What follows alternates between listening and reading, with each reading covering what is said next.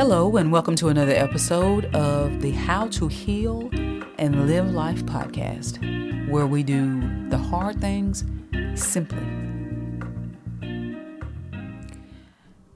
Thank you for tuning in to another episode of the How to Heal and Live Life podcast.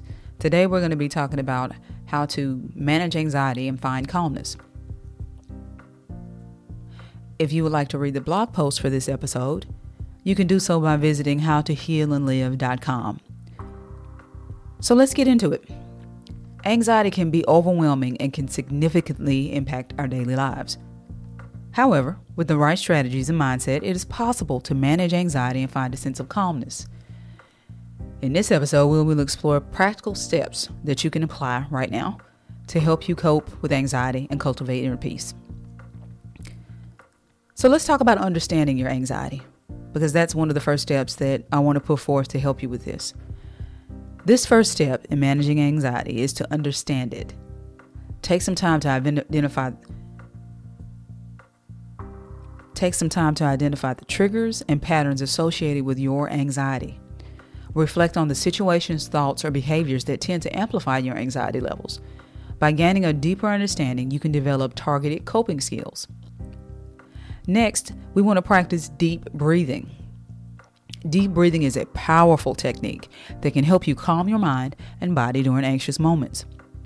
Take slow, deep breaths that go into your belly, focusing on your breath as it enters and leaves your body. Some people like to focus on like the point of entry of the, the breath going into your nose or feeling it going down your throat to help focus more. The simple practice activates the relaxation response and can bring a sense of immediate relief. Next, we're going to challenge those negative thoughts. Anxiety often stems from negative thoughts and irrational beliefs. Learn to challenge those thoughts by examining their validity. Ask yourself if there is a concrete reason to support them or if they are based on assumptions. Replace negative thoughts with more realistic and positive ones. Over time, this can help reframe your thinking patterns. Now, if you're a trauma survivor, often your fears and anxieties are based in things that really did happen to you. It's not something that's made up in your mind. So, the key to getting out of those negative thoughts with that is remembering that you are safe in this moment. If you truly are. Now, if you're in a, an emotionally or mentally unsafe space, then it's going to be very hard for you to challenge negative thoughts. I don't want you to get down on yourself because you're having a hard time challenging negative thoughts because you're still in a very negative and unsafe situation. Do the best that you can. That's all that matters. Do what's necessary to maintain yourself in these times. Don't beat yourself up because you can't think positive when you're in a very negative situation. Next, we're going to engage in regular exercise. Physical activity is an effective way to reduce anxiety and stress. Engaging in regular exercise, whether it's going for a walk, practicing yoga, or participating in a sport you enjoy, can help alleviate a lot of anxiety. Exercise releases endorphins, which are natural mood boosters and can help alleviate anxiety symptoms. Remember, if you have physical limitations, always think about those and talk to your doctor about any exercise routine that you want to pick up. Next, we're going to prioritize self care. Self care is a crucial aspect for managing anxiety. Make time for activities that bring you joy and relaxation. This could include reading a book, taking a bubble bath, practicing a hobby, spending time with loved ones, going to therapy, talking to your coach, telling yourself honest and hard truths so that you can grow and be a better human being for yourself. Remember, self care is not selfish, it's essential for our overall well being. Let's talk about practicing mindfulness and meditation. Mindfulness can be difficult for trauma survivors, and so can meditation.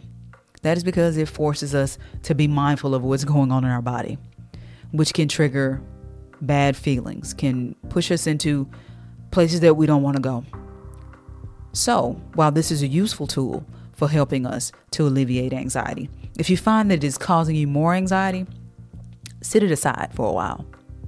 You can practice mindfulness while washing dishes or doing household chores and things of that nature.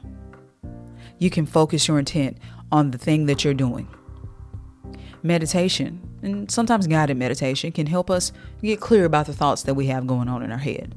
But again, if you're a trauma survivor and you struggle with these things, look for ways to approach these topics in a kinder and gentle way. Guided meditation has helped me in so many ways. If I'm struggling with something, such as anxiety, I'll find a guided meditation about that topic, and then I'll go into it. And I find that having someone guiding me through the process helps me not to get so caught up and triggered in things. Give it a try. So just set aside a few minutes each day to focus on the present moment. Pay attention to your senses, thoughts, and emotions without judgment, which is very hard, but you can do it. There are many different guided meditation apps and resources available to assist you in developing a regular mindfulness practice. And lastly, we want to seek support. You don't have to face anxiety alone. Reach out to trusted friends, family members, or a mental health professional who can provide support and guidance. Sometimes simply sharing your thoughts and feelings with someone who understands can alleviate anxiety significantly. Managing anxiety and finding calmness is a journey that requires patience and persistence.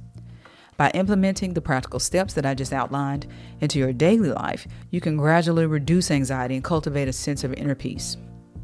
Remember, everyone's journey is unique, so it's essential to find what works best for you. With time, practice, and self compassion, you can lead a life where anxiety no longer dominates your every move.